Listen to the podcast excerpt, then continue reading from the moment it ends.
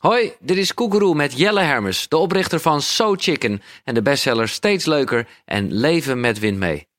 Ik sprak Jelle uitgebreid, ik hoop dat je dat gehoord hebt in deel 1. Heel veel handvatten voor een optimale leven. Maar na afloop van het gesprek kwamen er nog zoveel goede vragen van koekeroekjes die erbij waren in Ademtoren, dat ik dacht, ja, dat moet ik gewoon ook laten horen. Jij kan er ook bij zijn, gratis koekeroekie word je via de site koekeroe.nl. En als je er dan bent is het heel simpel. Je stelt jezelf voor en je stelt de vraag. Hoi, ik ben Erik. Uh, de vraag is uh, of je in de loop van de jaren wel eens je advies hebt moeten wijzigen. Um, vraag. Ja, nou wat er met name eigenlijk gebeurt is dat als er nieuwe een soort van inzichten komen die wat, die wat verder gaan of wat breder worden of wat dieper gaan, zeg maar, dan blijken um, de eerdere tips die ik heb gegeven wat meer aan de oppervlakte te liggen. En dan uh, zou ik ze moeten wijzigen. Ik doe dat niet altijd, want uh, ik respecteer ook een artikel als het helemaal staat. Dan uh, was dat op dat moment het advies wat ik gaf. En mensen hadden er toen wat aan, dus blijkbaar was dat advies niet slecht, maar gewoon zou ik het nu anders geven. Dus bijvoorbeeld tips over zelfvertrouwen en dat soort zaken. Uh, dat trek ik nu veel meer richting zelfacceptatie. Omdat ik gewoon nu veel duidelijker zie dat dat eigenlijk uh, de plek is waar je wil zijn. Zelfvertrouwen is wat meer oppervlakkig. Um, het, het, eerste station, als het ware. Um, maar dat neemt niet weg dat, ja, dat het niet belangrijk is om daar eerst doorheen te gaan. Of um, uh, om daarmee aan de slag te gaan. Maar je bent wel iemand, geloof ik, die heel eerlijk gewoon uh, nou ja, fouten of in ieder geval uh, ergens anders op een gegeven moment in kan staan. Ja, absoluut. Maar uh, zo, zoals ik al zei, ik ben ook het type die dus heel erg lang nadenkt over alles. Dus, ja. dus dan, dan het is niet altijd fijn, die eigenschap. Want ik, je zou, weet je wel, het hele idee van ga gewoon dingen doen. En dan uh, ja, ja. gewoon lekker experimenteren. En dan leer je vanzelf. En dat is allemaal goed. En dat doe ik soort van. Maar ik doe dat ook eigenlijk niet op veel plekken. En dan ja, ziet het er allemaal heel wel overwogen uit. En dat is het dan ook. maar is er weinig ja. geëxperimenteerd. Dus aan de ene kant is het leven met wind mee. Maar het is niet leven met de wind mee. Nee. Nee, oké. Okay. De deur is ook weg, hè? Ja, nee, dat weet ik. Daarom, die moet hem goed lezen, ja. Goeie vraag. Ja. Ja, hallo, ik ben uh, Desiree. Hallo Desiree. En wat ik mij dus afvroeg... Um, Giel zei het al, het zijn grotendeels toch vrouwen die jouw adviezen of website of, of app lezen. Ik heb het ook ontdekt het afgelopen jaar en het heeft mij heel erg geholpen omdat het heel erg concreet is. Dus niet zweverig, gewoon lekker, lekker concreet en toepasbaar. Maar hoe kan een jonge man als jij, ik vind jou natuurlijk nog een hele jonge man, kan, kan je je zo goed verplaatsen in, in, in andere mensen? En bijvoorbeeld dan inderdaad ook vrouwen van middelbare leeftijd die in de overgang zitten, zoals ik. Um, daar heb ik geen artikel over geschreven. Nee, no, nog niet. Dus nee, omdat ik daar niet zo heel veel mee. Ja, ja. Nee, maar toch zijn er heel veel dingen ook herkenbaar voor, voor mijn leeftijd, zeg maar. Ja.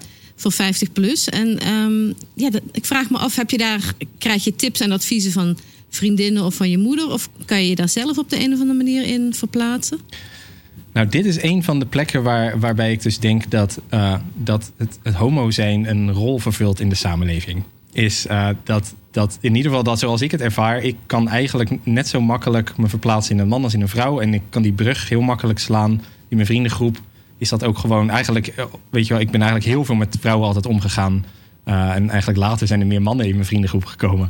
En um, dus dat is wel een ding wat ik uh, merk. Uh, dat, weet je, dat sommige mannen vinden het lastig om in vrouwen te verplaatsen. En dan andersom is dat niet anders. En ik, ik zie dat allebei heel duidelijk. En ik snap nooit zo goed waarom ze elkaar niet begrijpen. Maar, uh, dus dat is een voordeel of zo. Een soort iets wat ik wel merk.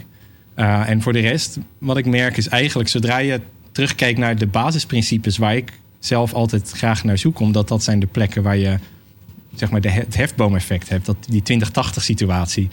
Um, weet je, van binnen zijn we allemaal niet zo verschillend. Uh, ik weet wat er in mij allemaal gebeurt. En ik kan daar bijna zeker van uitgaan dat dat in alle andere mensen ook speelt. En uh, ik zie, ik ben heel goed in observeren van wat de mensen om mij heen meemaken, wat ze voelen. Um, en ja, en dat. Dus ik, ik heb daar niet zo moeite mee om dat dan te zien. En ik, ik denk ook dat het leeftijd is echt buiten de, levensfases waar je wel doorheen gaat natuurlijk. Dus je merkt natuurlijk al als twintiger ben je weet je, een soort tijger die zich overal wil inbijten. En uh, als dertiger ja, dan heb je druk, want dan krijg je misschien kinderen. Dan wil je carrière maken. En als veertiger schijn je eindelijk gelukkig te worden.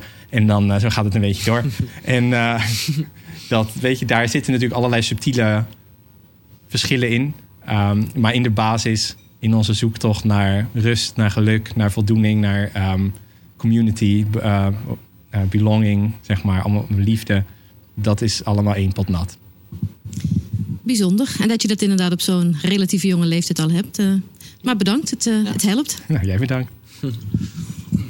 Hoi, ik ben Dennis. Oh, sorry, ik moest even wachten op de... Ja, heel goed Dennis.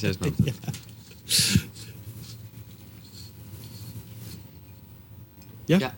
Hoi, ik ben Dennis. Uh, ik heb inderdaad beide boeken gelezen. En ik, het valt me inderdaad op dat jij zeg maar, heel consequent en consistent bent met, uh, met je methodes. Ook als je situaties beschrijft. En dan denk ik ook bij mezelf van ja, hoe gaat hij hieruit komen? Maar dan kun je in principe met die basisdingen die je aangeeft... Uh, kun je daar zeg maar, anders naar kijken, beter uitkomen. Ehm, in hoeverre heb jij wel eens situaties meegemaakt dat je met die basisdingen niet verder komt? En um, haal je dan zeg maar, uit je netwerk die je, je volgers, zeg maar, bijvoorbeeld, uh, geven die ook wel eens tips en haal je daar ook wel eens energie uit om daar dan toch uit te komen? Ja, mijn volgers geven heel veel tips en, uh, en dat is superleuk. Dus daar ga ik regelmatig mee aan de slag. En dat vormt ook input voor nieuwe artikelen en dat soort dingen. Als ik zelf echt helemaal vastloop, ik heb uh, jaren geleden uh, heb ik een coach in de arm genomen, omdat ik uh, gewoon vast zat in mijn, in mijn eigen groei, als het ware. En um, die, die, ja, die heeft me daar toen in geholpen. Um, maar wat er vaker gebeurt, is dat ik dan gewoon heel veel boeken ga lezen. Ja. ga proberen aan te En juist, kijk, want inderdaad, van uiteindelijk op een gegeven moment ga je merken, en dat heb je misschien zelf al gemerkt, wat je omschreef met de basisprincipes, dat die, die zijn een soort van altijd waar. Weet je, dat zijn soort van de eikpunten waar je op kan terugvallen. En als je eenmaal een aantal vaardigheden hebt ontwikkeld, zoals bijvoorbeeld meditatie of mindfulness, of weet je, al, is het maar de vaardigheid om in je dagboek te schrijven en de vaardigheid hebben om erover na te denken dat dat een optie is wanneer je niet goed voelt, uh, dan heb je al zoveel gereedschap in handen om eigenlijk aan de slag te gaan. En er zijn natuurlijk weet je, duizenden dingen die je kunt gaan doen. Allemaal methodes met allemaal toffe namen en afkortingen en allemaal van dat soort dingen. En ik ben er eigenlijk altijd mee bezig geweest om, om al die, die, zeg maar, die culturele ballast eraf te schudden. Ja. ja, en te kijken wat blijft er dan over en wat is dan dat basisprincipe. En um, een van de dingen waar ik dus naarmate ik steeds meer richting acceptatie ga, ook in de onderwerpen waar ik over schrijf. Um, nou ja, dat ik steeds meer over acceptatie schrijf ik accepteerde de onderwerpen waar ik over schreef. Daarvoor ook al. maar dat, um, uh, dat, dat, dat je ook steeds beter gaat zien op een gegeven moment dat zelfs het hebben van oncomfortabele gevoelens is gewoon een sensatie. En die kun je ervaren, die kun je waarnemen en die kun je dan weer laten gaan. Uh, door beoefening van mindfulness. En ik heb daar een aantal artikelen over geschreven. Ik heb daar ook in het Broednest een, uh, een, een bundel, een soort mini-cursus over gemaakt.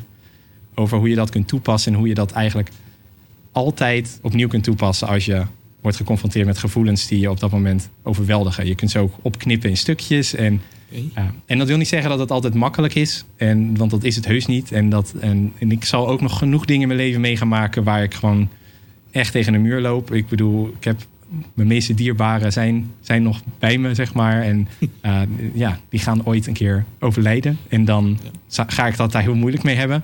Um, maar dan weet ik dat die gereedschappen er voor me zijn. Uh, en dat ik daarmee aan de slag kan gaan.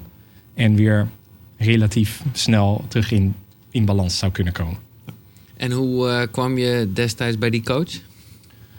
Um, nou, dat was een. Uh, ik werd toen geïnterviewd. Nee, het was een, er ging een zaakje open in Delft. En die wilde met mij spreken. Want het was een soort zaakje over geluk. En weet ik dan wel, een uh, okay. horeca-tentje. En en die hadden toen mij uitgenodigd en ook de coach die dus ook in de buurt woonde. Om daar dan uh, talks ja, ja. te gaan geven. En, uh, dus, en toen, ik, het klikte heel erg met haar. En toen heb ik haar op een gegeven moment gewoon gemaild van... joh, ik zit een beetje vast. Ja, Wil je mijn coach zijn? En dat wilde ze wel. Dankjewel. Nou, jij bedankt.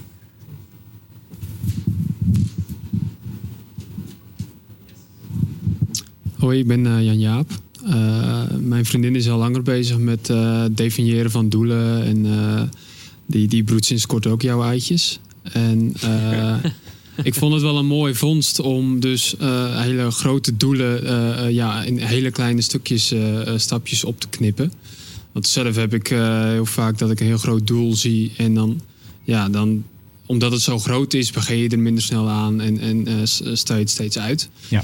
En nou, bijvoorbeeld met, met, met, met studies of met opleidingen is het dus wel slim. Dan probeer ik ook echt hele kleine stukjes te vormen.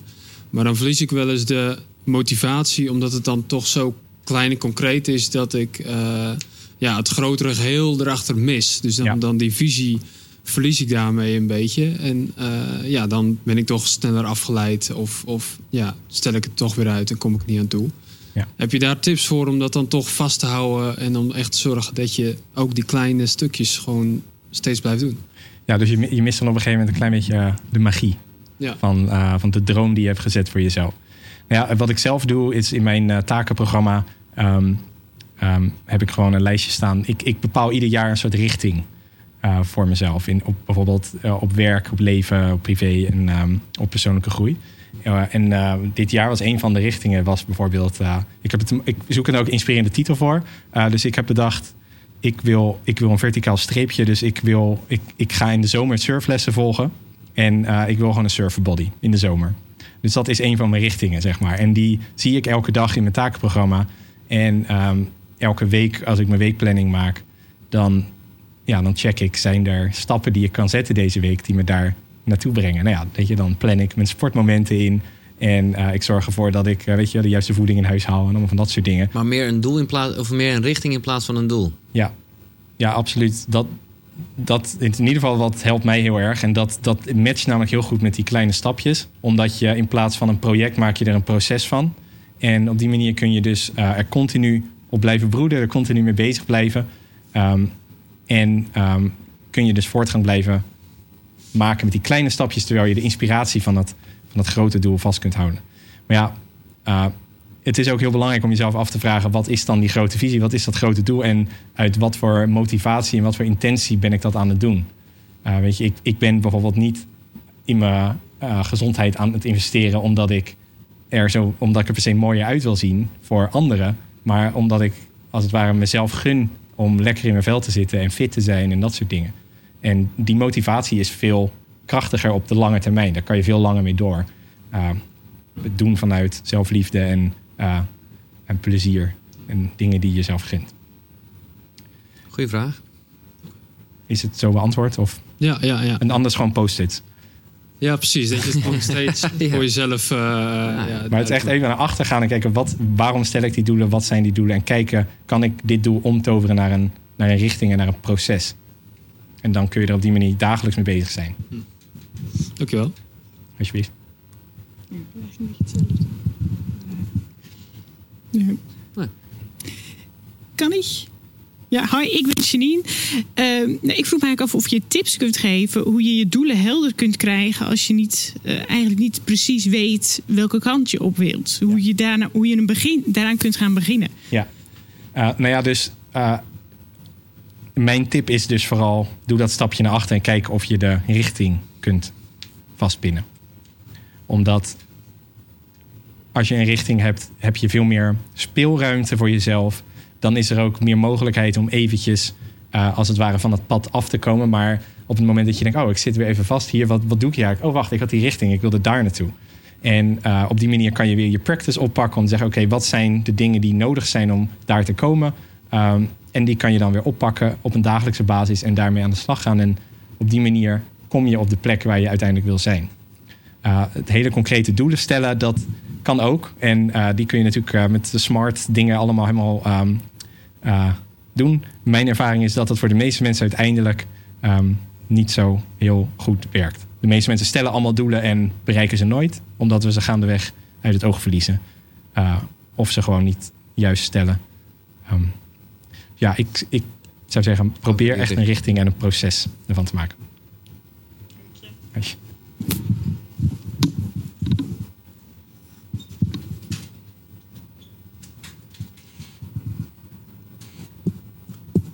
Ja. Ik ben Patrick, hi.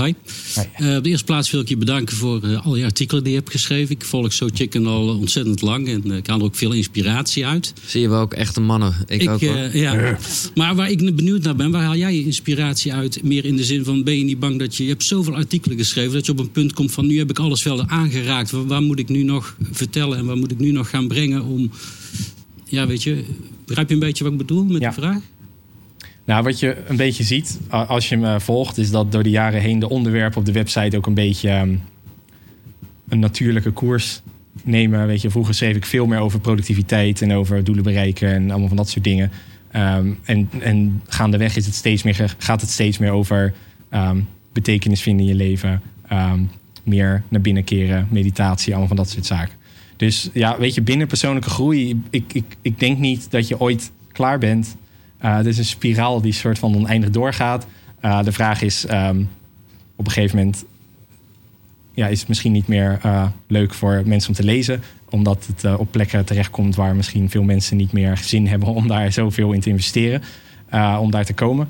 Maar ja, ja een beetje en eigenlijk um, ook weer helemaal niet. Want het is altijd weer vers, het is altijd weer fris. Er zijn altijd weer nieuwe inzichten die komen. Altijd weer obstakels waar mensen tegenaan lopen die nog niet helemaal duidelijk zijn. Ik vind ook niet dat je in herhaling valt of zo, maar het is, ik vind het gewoon... Ja, ik val heel, absoluut heel, in herhaling heel, trouwens, maar dat ik is vind het heel kracht. bijzonder dat je steeds weer met nieuwe uh, verhalen, onderwerpen, artikelen komt. En denk van, blijf maar doorgaan, weet je wel. Ja, en, en als je heel goed gaat kijken, zie je dat ik eigenlijk de hele tijd dezelfde dingen tegen je zeg. Maar dan steeds met een andere in, invalshoek. Dan moet ik iets scherper gaan lezen. Zodat je uiteindelijk denkt, oh ja, en dan blijft het plakken en dan ga je er wat mee doen. Dat is ja, maar dat is goed. Ja, toch? dat is de insteek. Zeker.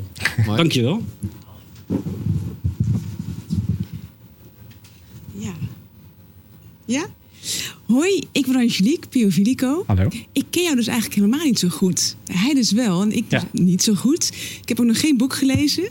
Maar eh, wat mij opvalt nu, als ik jou zie... en dat vind ik dus het leuke aan vandaag... is dat jij op, mij heel erg laagdrempelig en heel open... en ja, wat jij, wat Giel ook zei, heel, heel eh, eh, opgeruimd, heel, heel easy kom je Clean, over. ja. Maar ook wat onwennig om te praten over jezelf. Zodra je in de materie ingaat, dan voel je je wat meer op je gemak. Zo lijkt het op mij in ieder geval.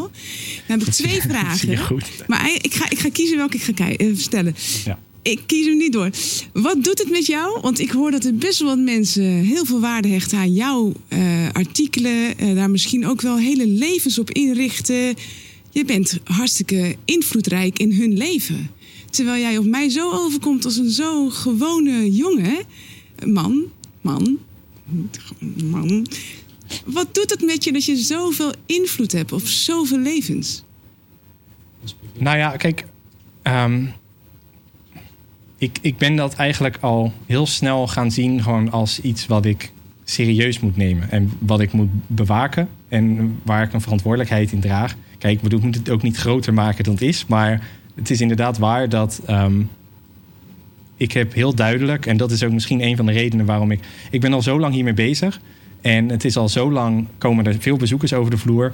dat inderdaad mijn complete manier van kijken naar uh, onderwerpen... daar is op afgestemd. Dus ik onderzoek altijd van, is dit iets waar mijn lezers iets mee kunnen? En daarin is het ook zo van, ik ben niet van het experimenteren... want ik wil niet mensen een slechte ervaring geven. Ik wil, ze, ik wil er echt voor zorgen dat de dingen die, die ik de wereld in slinger ook echt ergens op slaan. Zoveel, zo goed als ik kan. Weet je, het is niet altijd perfect of zo goed als het zou kunnen. Uh, maar dat vind ik gewoon heel belangrijk. Dus ik zie daar een verantwoordelijkheid. En ook, uh, weet je, ik zie het als mijn missie om mensen echt verder te helpen. En om een soort impact op de samenleving te hebben. Um, dat, dat ontstaat gewoon vanuit mezelf of zo. En ik, het is een soort roeping, ik weet het niet. Um, ja, dus dat, ik, ik zie het als een verantwoordelijkheid en ik neem dat echt heel serieus.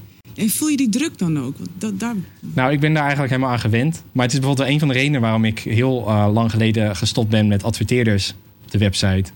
Omdat ik merkte dat ja, de belangen liggen niet in de juiste richting als er advertenties op mijn website staan.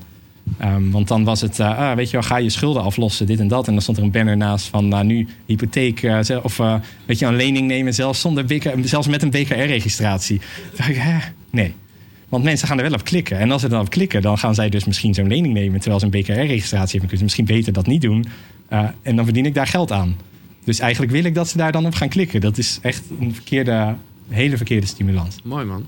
Dus dat is een van de redenen waarom ik aan de slag ben gegaan met het broednest. Omdat ik dan zeker weet dat de motivatie altijd in de juiste richting ligt. Want mensen zijn lid op een maandelijkse basis. Dat betekent dus niet alleen dat ik één keer een cursus moet leveren en dan is het klaar. Maar dat ze dus iedere maand, uh, dat het iedere maand doorgaat. Dus ik moet, ik moet ze tevreden houden. Ik moet ze blijven omarmen. Dus uh, ja. Ja, dankjewel.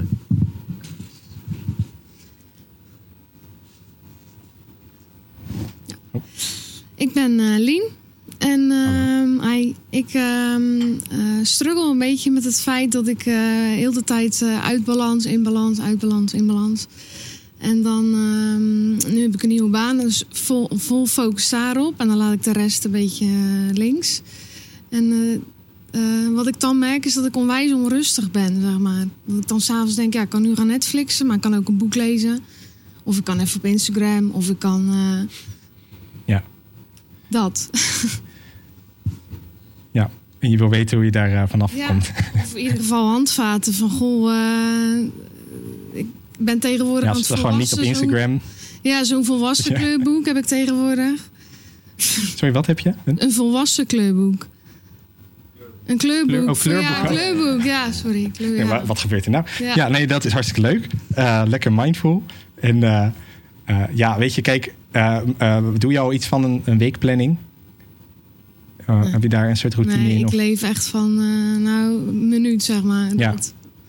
Nou ja, als je dat gevoel hebt van dat je dus de, als het ware het overzicht in de levensgebieden door elkaar loopt. En dat je dus merkt van, oh, dan ga ik helemaal daarin. En dan vergeet ik dus te sporten. Of dan vergeet ik, weet je wat, dingen voor mezelf te doen die goed voor me zijn. En dat soort dingen. Dan zou je daar eens naar kunnen kijken om elke week een checklistje langs te lopen. Waarin je jezelf eigenlijk de belangrijke vragen stelt. Van, zijn alle dingen die ik belangrijk vind in mijn leven, zijn die deze week aanwezig? komende week. Ja. En op de website heb ik een artikel als je weekplanning zoekt. Dan heb je de instructie met uh, uh, ook de boekentip van Grip. Een heel goed boek. Oké. Okay. Die je daarmee kan helpen. Grip? Ja. Ja, ja dat is ja. top, ja. Ja, en, structuur is inderdaad wel uh, altijd lekker. Ja, ja en, en je kan dat heel klein doen, zonder dat het meteen een heel verhaal wordt iedere week. En um, als je daar een beetje aan begint te wennen, dan kan dat heel veel rust geven. En dan kan dat je helpen. Dan heb je een soort platform vanaf waar je je leven kunt gaan indelen hoe je het zou willen hebben. En voor de rest uh, zou ik gewoon onderzoeken als je merkt dat je vaak wordt afgeleid door je smartphone of daar de hele tijd wordt op, aan wordt getrokken om daarmee aan de slag te gaan.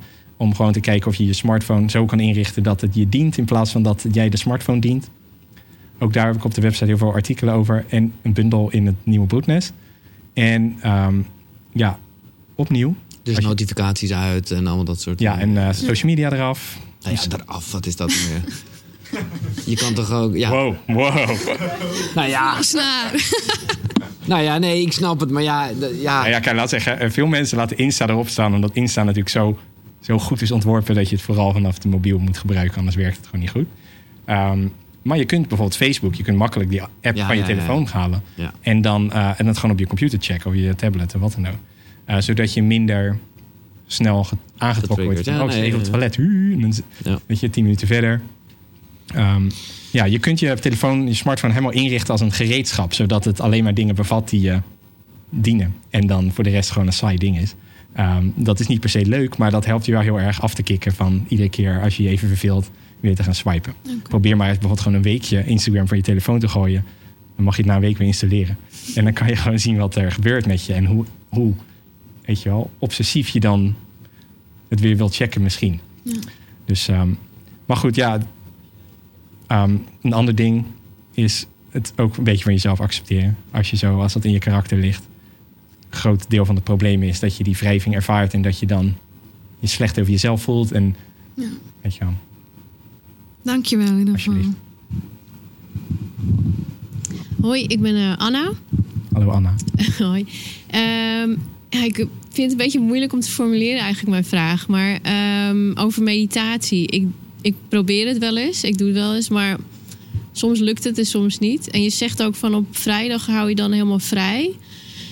Voor met, dat je niks doet. Dat je dus niet met... Uh, ja, gewoon niet, dan ging het niet werken. Oh. Ja, inmiddels het, het schema is een beetje veranderd sinds ik vader ben. Maar, uh, ja, ja, maar uh, ik vraag me wel eens af, zijn het niet juist de mensen die constant mediteren, die het eigenlijk veel makkelijker hebben? En dat wij eigenlijk de diehards zijn, omdat wij constant met mensen in contact zijn. En daardoor worden getest of we wel positief zijn en of we wel liefdevol zijn. Want als je niemand om je heen hebt, is het natuurlijk veel makkelijker. Of niet? Wil je een ja of een nee horen? Ja, eigenlijk wel. Ja, maar ja, je hebt een beetje om monniken. Dat monniken bijvoorbeeld het heel makkelijk Nou hebben. ja, want- je hebt ook wel mensen die ehm, ja, constant. Ja, je hebt van die. eh, ja, ja, monniken ook wel, maar ook wel in eh, mensen die echt alleen maar met yoga bezig Ja. zijn de hele dag. Of Ja, zo. kijk, het is natuurlijk het, het opbouwen van een zeg maar, routine in je spiritu- spiritual practice. Ja, Is natuurlijk uitdagender naarma- naarmate je leven drukker is. ja. En het is natuurlijk zo dat leven is soms gewoon druk door verantwoordelijkheden die je hebt, die, waar je niet onderuit kunt, omdat je gewoon eh, je gezin hebt of familie of wat dan ook waar je dingen mee moet doen. Uh, maar je leven is natuurlijk voor een groot deel ook gewoon druk omdat je het zelf druk maakt. Dus als het een prioriteit is dat je um, wilt, serieus wilt werken aan je persoonlijke groei, dan is het heel interessant om dus ja, door dat proces te gaan van opschoning en gaan kijken wat zijn de dingen die me echt dienen en wat zijn de dingen die me niet dienen, die ik alleen maar heb omdat ik ze leuk vind of omdat andere mensen vinden dat ik het zou moeten doen. Wat de samenleving vertelt dat dat belangrijk zou moeten zijn. En dat je die zo stapje voor stapje uit je leven gaat snijden. Maar mijn leven is niet echt druk eigenlijk. Want ik doe maar twee dagen per week uh, dingen waar ik geld aan verdien. Ja. En dat kan ik ook nog zelf indelen. Maar um, ik merk wel dat ik het soms moeilijk vind. Ik vind het heel leuk om contact te hebben met mensen. Ik denk dat jij dat ook. Maar het is soms ook heel moeilijk. Want je moet wel je constant helemaal geven. En dan denk ik, wauw, jij kan dus blijkbaar echt goed mediteren. Dat lukt me dan weer niet. Nee, maar mag ik daar één ding over zeggen? Want ik bedoel, mediteren kan niet niet lukken. Nee, is dat zo? Nee. Okay. Het is, dat is, maar ik snap heel goed wat je bedoelt. Zeker in het begin dacht ik heel erg van... oh, ik moet nergens aan denken, ik moet nergens aan denken. Nou, nou dat, als er iets niet gaat gebeuren... is dat je nergens aan gaat denken. Want je Ja. bent de hele tijd aan het denken dat je nergens aan mag denken. Maar zodra je... Kijk, mediteren, het is echt een... Het, is het, hele, het woord, daarom zei ik dat ook eh, tegen Jelle... van waarom heb je het niet gewoon ademen genoemd? Oké. Want dat is namelijk letterlijk wat het is. Ja. En zeker als je inderdaad eh, zo'n mantra gebruikt... waarbij je dus gewoon eigenlijk dan maar aan één ding mag denken. Of, ja. Ja. En dat is dan wat je doet. Ja. En, en En daar faal je de hele tijd in. ja, dat, precies. Dat ik ook. Ja, oké. Je bent de, de, het moment van trainen is het moment dat je beseft... oh, ik ben mijn mantra kwijt. Woep, en je komt weer terug. Ja. Of bij je ademhaling, je komt weer terug. En dat is. En dat is het moment dat je hebt getraind. En dat, dan ga je weer verder. En dan is het heel fijn. En dan later dan ben je weer aan het denken over allemaal dingen over je werk. En dan, woep, dan kom je weer terug. Ja. En soms doe je dat honderd keer. Soms bak je er helemaal niks van. En het belangrijkste is, opnieuw met meditatie, is je moet momentum opbouwen. En daarom is het belangrijk dat je er een gewoonte van maakt. Ja. En een gewoonte vestig je door gewoon te gaan zitten. Al is het maar een minuut. Dat je eraan went. Op dit moment in de dag ga ik zitten om te mediteren. Ja. Voor minimaal drie minuten. En als het meer wordt, super fijn. Maar als het minder, maak je het nooit, zeg maar. Dat is dan je minimum. En je maakt het minimum zo laag dat je het nooit zou uitstellen. Maar dat is voor jou, dat- jij staat dan ook echt goed in je dag als je dat dus twee keer per dag gedaan hebt. Dan voel je. Ja, dat hangt van de dag af. En ook. ehm, ehm, Nee, maar ik bedoel, is het het waard om het te doen? Dat, ja. Ja, ja, maar ik ja, in die end altijd. Ja, maar dat is iets wat je op korte termijn vaak niet zo ervaart. Maar Nee. toch levert dat wel echt lucht of ruimte op. ja. En door te mediteren ontwikkel je de drang om te mediteren. Ja. Ja, dat is, het is een soort zelfversterkende Ja, cyclus. Het is niet zo dat je het moet gaan doen. Kijk, als je denkt van ik heb er geen zin in of het past niet bij me. Er zijn allerlei andere dingen die je ook kan doen. Nee, maar ik vind jullie beide antwoord super. eh, in- Nee, maar ook, ook, ook dat kleuren. Kijk, op een gegeven moment kom je er wel achter dat dingen gewoon ook heel meditief kunnen zijn. Daarom Ja. word je ook gewoon zo gelukkig als je je huis opruimt en zo. Omdat je Ja. gewoon even, nou ja, relatief aan eh, weinig dingen denkt, maar gewoon iets doet. Ja. Ik heb een tijd lang, eh, dat is echt een soort mediteren voor kinderen. eh, gewoon eh, je ademhaling geregistreerd. Dus dan zit je gewoon met een kladblok voor je en doe je omhoog en omlaag, in en uit. En eh, dat, dat, ik- gewoon kantjes vol. Ja, het slaat helemaal nergens op. Maar dan, dat was voor mij even lekker, omdat ik toen helemaal nog aan de ADD-medicijn shit zat. Dus echt niet rustig kon zitten. Dus moest ik wel een soort handeling doen. Oké. Ja, dat is toch gewoon bouwen. En, dat, en wat ik zeg, het kan niet mislukken. Nee. Het is gewoon altijd, heb je het gedaan, is het drie... Ja, ik bedoel, ja. Ja, precies. Nou, super bedankt. Ik dacht er dus veel te moeilijk over, blijkbaar. Nee, maar het wordt, eh, dat is het mediteren. Dat voelt net als contact hebben met de bovenwereld. Ja. Of weet ik wat allemaal. Ja, weet je, het is superleuk als dat gebeurt. Als je lekker bezig bent, je krijgt allemaal, weet je wel, ja. toestanden. Dat is hartstikke mooi. Maar het is allemaal scenery. Je kan het allemaal laten passeren. Weet Ja. je, je hebt het idee, oh, nu ben ik echt verlicht en dan komt er van alles en liefde en wat Gewoon voep, terug naar je mantra, Oké, nou bedankt. alsjeblieft. Hi ik ben Bas. Hallo. Oké, rustig. Moet ik opnieuw? Ja, sta zelf even. Nou, ik ben Bas dus. Ehm, je houdt je inspiratie uit eh, je ervaring, je levenservaring. Uit boeken, ehm, uit mensen, andere mensen. Ehm, ja, het enige wat je, eh, de enige die je later kan worden, dat ben je zelf. Hè? En je, je bent altijd jezelf. Maar ik ben toch heel erg benieuwd. Ehm, als je één dag iemand anders zou mogen zijn... ehm, ja, wie is dat dan en waarom? Ja, dan zou ik natuurlijk mijn man willen zijn. Want dan zou ik wel eens even willen weten wat er allemaal in zijn eh, hoofd omgaat. Ja, want hij, hij is namelijk van zichzelf gewoon altijd super chill zonder te mediteren. Gewoon, Oké. ik vind dat heel knap.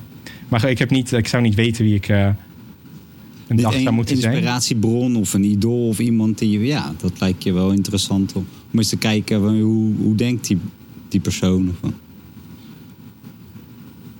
Nou ja, weet je, misschien iemand die verlichting heeft eh, bereikt. Mhm. En eh, daar is een dagje mee te ruilen om te zien hoe je dan de wereld ziet. Eh, Ja. Dat. Oké. Maar voor de rest, ja, nee. En jij Giel, en daar ben ik ook wel benieuwd naar. Sorry dat... Ja, ik zat er ook over na te denken. Ja, kijk, het is vooral dat je gewoon wel inderdaad het beste gewoon tevreden met jezelf kan zijn. Dat ben ik ook wel. Maar inderdaad, ik, zei, ik bedoel, ik heb wel eens eerder ook gezegd... ik vind Eckhart Tolle vind ik gewoon wel een soort held. En die geeft dan van de week weer een livestream. En dan zit ik te kijken naar die man.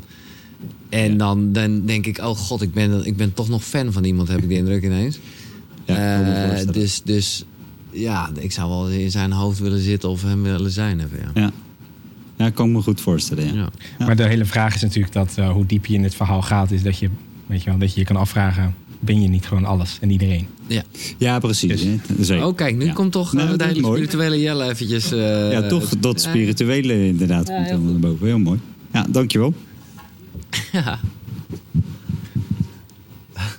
Hoi, ik eh, ben Nathan. Eh, nou, ja, je vertelde dat je vader was geworden. Nou, ik ben zelf ook vader en alle nachten zijn niet allemaal even efficiënt. S'morgens word je wel eens wakker en dan heb je het gevoel het wordt een off day.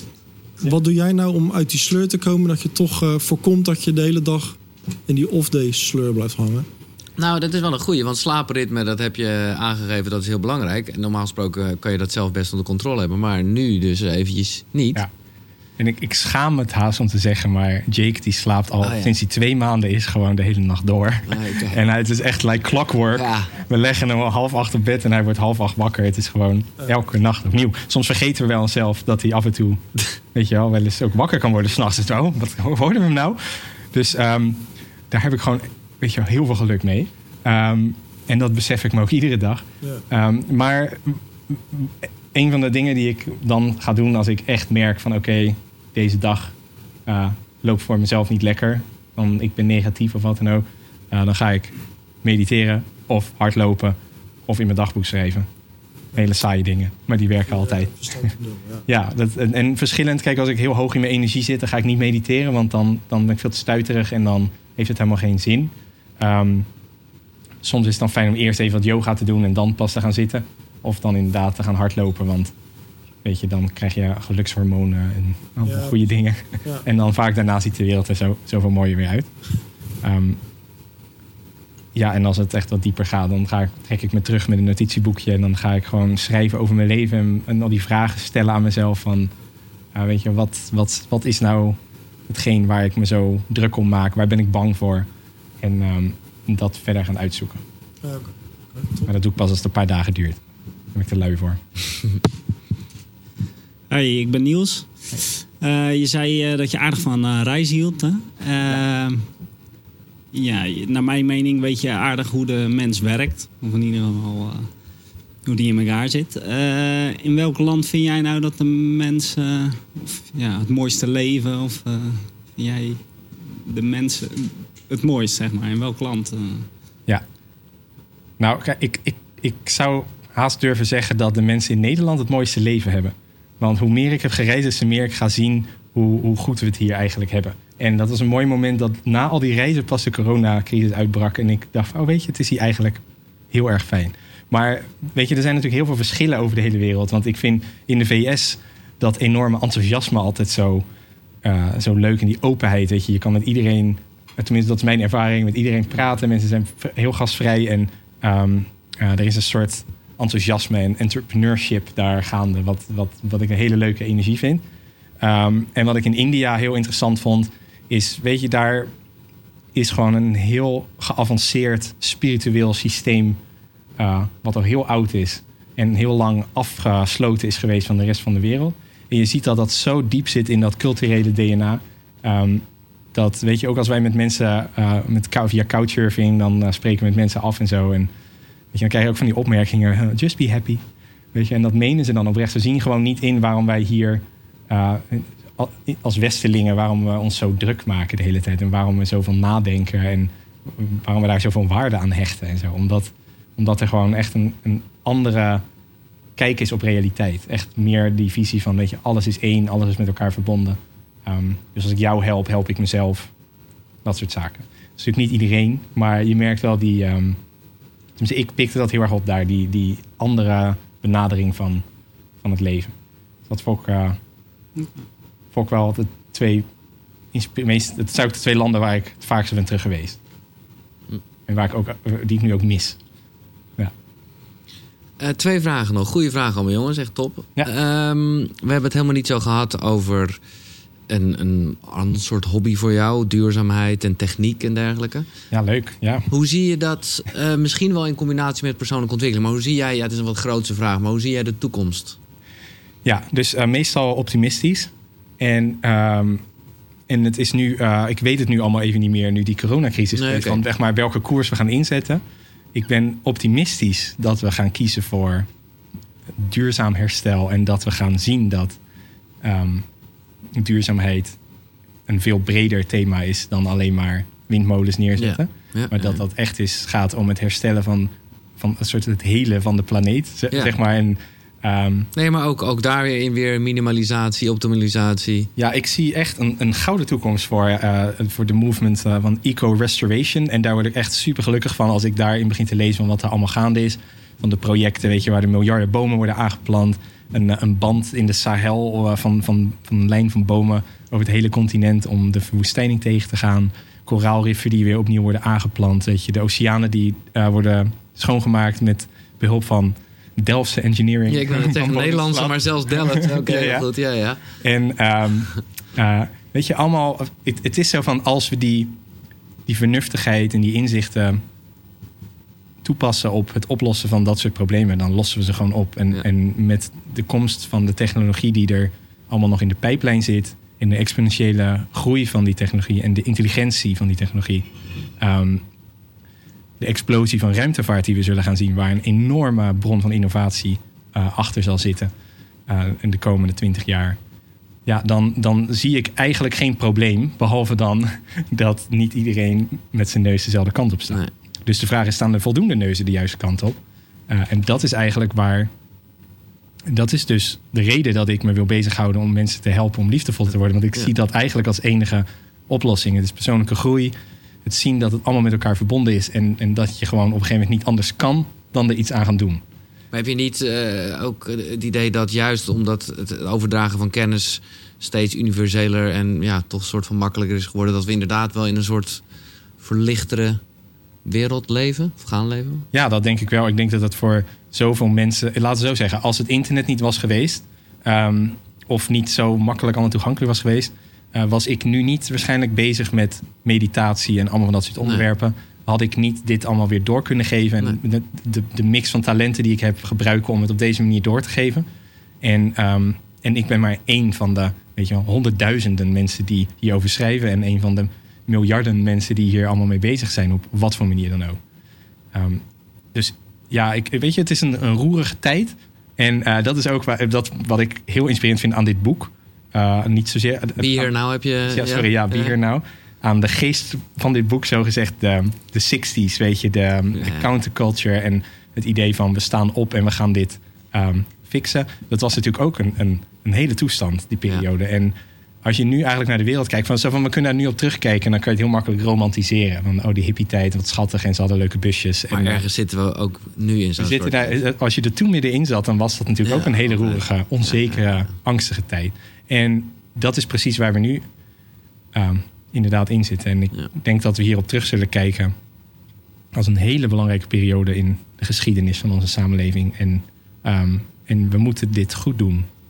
En ehm, Hmm, mooi, mooi, mooi. En ja, de laatste ja, basisvraag. En eh, altijd orgasme. gemaakt voor het eind. Nee, nee, nee. Nee, hoe kijk je aan tegen de dood? ehm, ehm, nou, eh, wat wil je van me weten? Nou, ben je, er bang voor? Heb je, wat is je idee erover? Oh ja, ik ben er niet bang voor. Ja, ik vind het wel. eh, ik vind het wel een ongezellig idee dat het per se moet gebeuren. Op dit moment. Als het, maar ongezellig idee. maar ik, ik zou kunnen voorstellen als ik tegen die tijd dat ik zover ben, hopelijk, dat ik er dan ook klaar voor ben. Ehm, dat, je geleefd hebt en dat, dat je denkt, nou, het is, Nee, maar dat is je goed. nooit. Je kan ook hier natuurlijk van de ademtoren af eh, waaien straks. Ja, dus dat zou ik nu dat zou ik niet, zou ik niet leuk vinden. Nee. Dat heeft niet, zeker niet mijn voorkeur. Nee. Ehm, en ehm, ja, waar ik me meer mee bezig hou is inderdaad... en dat is eigenlijk ook wat heel erg naar voren komt in, die stoi, in de stoïcisme... Mhm. is dat je ja, een soort van al gaat projecteren op de negatieve dingen... die zouden kunnen gaan gebeuren, zodat je er een soort van op bent voorbereid. En een van die dingen, weet je, ik ben mij er op een, op een bijna dagelijkse basis van bewust... dat ik mijn dierbaren ga verliezen. En ehm, dat klinkt als een hele morbide gedachte... Ehm, maar het is niet zo dat ik er de hele dag mee bezig ben. Maar weet je, het is soms wel dat ik realiseer van... ja, weet je, dit is niet voor altijd. Ehm, dit leuke gezinsding wat we samen hebben... en de vrienden die ik heb en de familie. Mijn ouders, weet je, je ziet ze langzaam ouder worden. Die zijn er niet voor altijd. Dus ik moet er wel echt nu van genieten en ja. koesteren. Ja, ja, En eh, dus dat helpt me ook heel erg om ze te waarderen. Uh, dus in die zin gebruik ik de dood als een gereedschap. Er zit een bepaalde urgentie achter de dingen die je wil doen. En daarom wordt het extra belangrijk om ehm, niet de dingen te doen die je niet zou willen of die, die niet bij je passen. Maar kiest voor de dingen die je echt gelukkig maken. En ja, als je het hebt over eh, wat gebeurt er na de dood. eh, ja, ik dat eh, geen idee. Dat vroeg ik ook zeker niet, want dat is precies wat we niet hebben. Dat weet ik. De, de boeken Steeds Leuker, Leven met de Wind mee zijn er nog steeds. En wil je aansluiten bij het Broednest, dan ga je naar zijn website sochicken.nl. Mag ik een applaus voor Jelle Hermes. Dit was Koekeroe. Als je dit helemaal geluisterd hebt, deel het dan vooral eh, op je Instagram, als je dat dan wel op je telefoon hebt. Eh, of ergens anders. Laat het in ieder geval weten via een reactie. En eh, ja, dat, dat weet jij nog van vroeger. Was dat vroeger ook zo belangrijk dat mensen recensies schrijven? Dat wist ik dus Nee, helemaal want niet. de, de App Store was er nog niet. Oh, nee, precies. we waren heel erg blij toen iTunes eindelijk het officieel Nou, iTunes is dus heel belangrijk dat je een recensie schrijft. Ik heb het ook zelf nog nooit gedaan, behalve nu bij mezelf, maar dat voelt een beetje gek. Ik heb je ook al vijf sterren gegeven. Oké, Dus ja, bedankt. Oké, ja. geef sterren. Jullie moeten het allemaal doen. Via iTunes, ja precies. Dankjewel en tot de volgende. Goeie vragen weer, jongens. Leuk. Ja, bedankt. Het was weer te lang natuurlijk. maar-